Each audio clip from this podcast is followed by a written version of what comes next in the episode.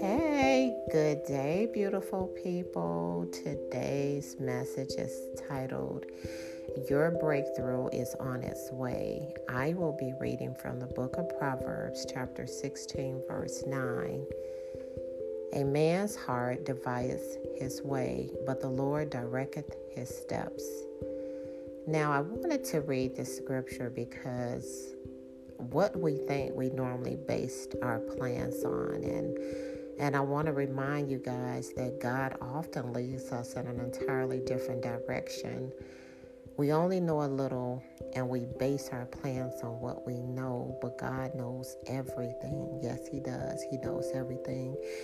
He knows the end from the beginning and will always direct our steps and what will ultimately work for us and basically what works best for us. And and our only thing is to cooperate with him. In other words, stand still. And I know that's hard for many of us and I have had moments where I'm like, okay, when? I can't wait. I'm ready now. But I have been disciplined so much that I am learning to wait for my breakthrough. So I'm encouraging you guys to do the same thing.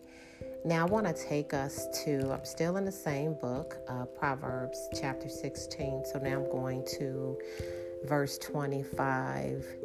There is a way that, see, that seemeth right unto a man, but the end thereof are the ways of death. So basically, the scripture says, and to sum it up, there is a way that seems right to a man and it appears straight before him, but at the end of it is the way of death. God's way uh, may not always be quick or according to our desires, but He does have an appointed time and it will be the right time. Remember, God has His own time for us, and it's up to us to be patient. He has his own appointment for our circumstances. Now, with your breakthrough and also with your answer prayer, he has all of that.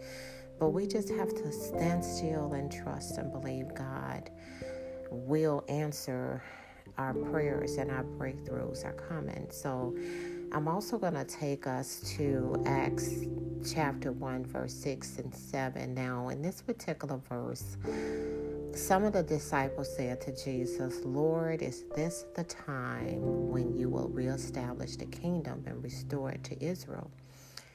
In other words, they were saying, Jesus, tell us when you're going to come back. We want to know when these things are going to happen.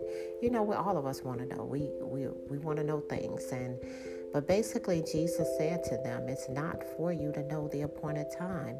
Only God knows the appointed time." So I wanted to read the scriptures and kind of go over these to just remind you guys that God knows the appointed time, and and and it's up to us to stand still and wait. And He loves us and and He will be there for us. But I want you guys to trust God by enjoying your lives, by being peaceful while you wait. Okay? God has an appointment for your breakthrough. So be patient while you wait. Well, that is my message for today.